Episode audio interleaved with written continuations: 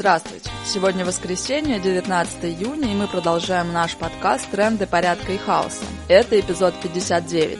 Вот главные сюжеты на повестке прошедшей недели. На этой неделе проходил Петербургский экономический форум, важное для Кремля мероприятие, показывающее международные связи режима. В прошлом году на форуме были капиталисты и политики из 60 стран. В этом году из 40. Да, эти 40 включают делегации талибов, ДНР, ЛНР и тому подобных, но факт, что международной изоляции России Западу пока добиться не удалось. Скорее то, что 140-миллионная Россия ввязалась в войну с Украиной, подарок всем остальным странам-изгоям, которых США и их союзники ранее по разным причинам исключили из своей системы миропорядка. Ранее самой большой такой страной был Иран. Его население не дотягивает до 90 миллионов. Теперь же Россия, Иран, Венесуэла, Северная Корея, Мьянма, Афганистан, Беларусь, Эритрея – это более 300 миллионов населения. Вполне жизнеспособный международный альянс упырей, способный обеспечивать потребности друг друга, лоббировать общие интересы на мировой арене движения. Как анархисты мы совершенно не в восторге от евроамериканского мира. Свежий пример – глава МВД Великобритании одобрила экстрадицию Джулиана Ассанжа в США, где ему грозит 175-летний тюремный срок за распространение информации. Но в альянсах, которые строят вокруг себя Китай, Турция, страны-изгоя, произвола государства в отношении людей еще больше.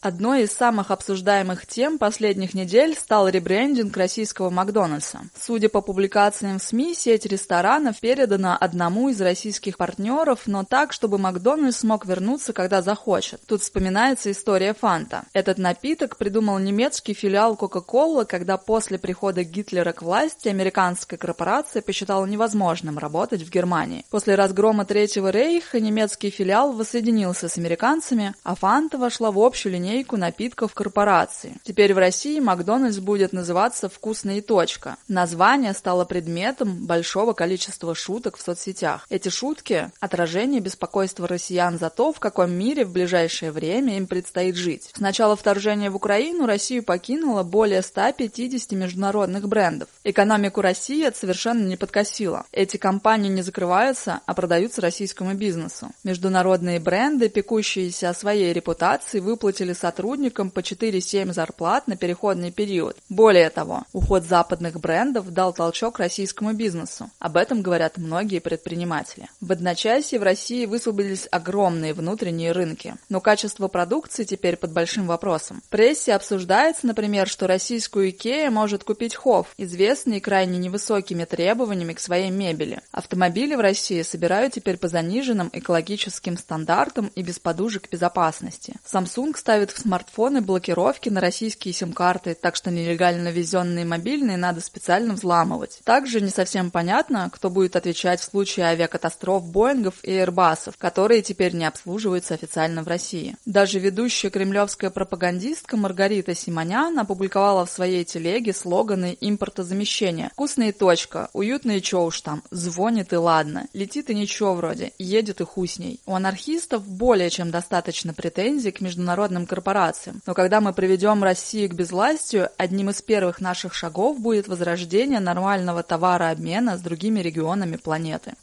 Интернет-платформы Wildberries и Озон заявили о росте продаж книг Джорджа Уоррелла. На фоне Уоррелла как-то забыли прекрасную антиутопию «День опричника». Там точнее показана трагичность и одновременно комичность происходящего сейчас в России. И написана книга на русском материале. В 2006 году Сорокин очень многое смог предсказать про 2022. О сходстве путинского режима с фашизмом уже много сказано, но у нас есть что добавить, потому что анархисты много лет противостояли и стычки стычки случаются до сих пор ультраправым на улицах, и нам приходилось подробно изучать врага. В начале 2000-х годов форум организации «Русский образ» был в открытом доступе, и мы его с интересом читали. Через несколько лет «Русский образ» прославился как один из наиболее успешных проектов ультраправых, некоторое время друживший с Кремлем, но затем разгромленный силовиками. Основатели «Русского образа» Илья Горячев и Никита Тихонов отправились на пожизненное по обвинениям в политических убийствах. Персонажи из их организации пытались пытались работать в околокремлевских структурах, но сейчас либо совсем вымыты оттуда, либо устроены на 25-х ролях. Очень и очень много из происходящего сейчас – это мечты участников русского образа начала 2000-х. Например, расизм был для них на втором плане. Гораздо больше их интересовала пропаганда против того, что у украинцев есть национальная идентичность, отличная от русской. Донецкая республика, группа, с которой начался донбасский сепаратизм, когда-то была партнером русского образа. Почетному освобождению из-за решетки Горячего и Тихонова, по большому счету, сейчас мешает в основном то, что на их уголовном деле карьеру сделал Игорь Краснов, ныне генпрокурор. И да, люди с таким мышлением способны развязать атомную войну. Наберите в поиске Ютуба «Россия будет русской или безлюдной» и найдете выступление на митинге в середине нулевых неонациста Максима Базелева. Там Базелев убедительно объясняет, почему он готов к уничтожению человечества в случае, если его идеи не будут реализованы. Вскоре после этого митинга Базелев погибнет при невыясненных обстоятельствах в изоляторе на Петровке 38. Его задержали как соучастника серии убийств и создателя схем финансирования нацистского подполья, в которых крутились сотни миллионов рублей. Схожие идеи поселились и в голове Владимира Путина. Ему искренне непонятно, что история человечества насчитывает десятки разных цивилизаций, что она не началась, и все на это очень надеются, не закончится его президентским сроком. В Древнем Египте фараоны могли заставить почти все взрослое население страны строить пирамиды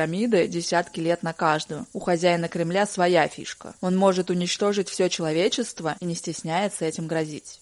14 июня в московский офис открытого пространства приходила полиция по звонку провокаторов из прокремлевского движения «Серб». В это время там проходила выставка рисунков политзаключенных. Силовики изъяли баннер, документы, антивоенные наклейки и работы с выставки. Визит полиции был мотивирован проверкой о возможном преступлении по уголовной статье о дискредитации действий российских военных или правонарушении по административной статье о пропаганде нетрадиционных ценностей среди несовершеннолетних летних. Затем в Москве прошли два обыска у людей, связанных с открытым пространством. О каком уголовном деле идет речь, пока не ясно. В одном менты говорили о хулиганстве, в другом почему-то о вандализме. В ходе двух обысков ничего не изъяли. Также полицейские приезжали к петербургскому офису открытого пространства, но уехали, не став ломать дверь. Открытое пространство в Москве и Санкт-Петербурге не раз предоставляло анархистам помещения для мероприятий. Теперь в трудный для них момент поддержите их. Например, можно оформить пожертвование. Довольно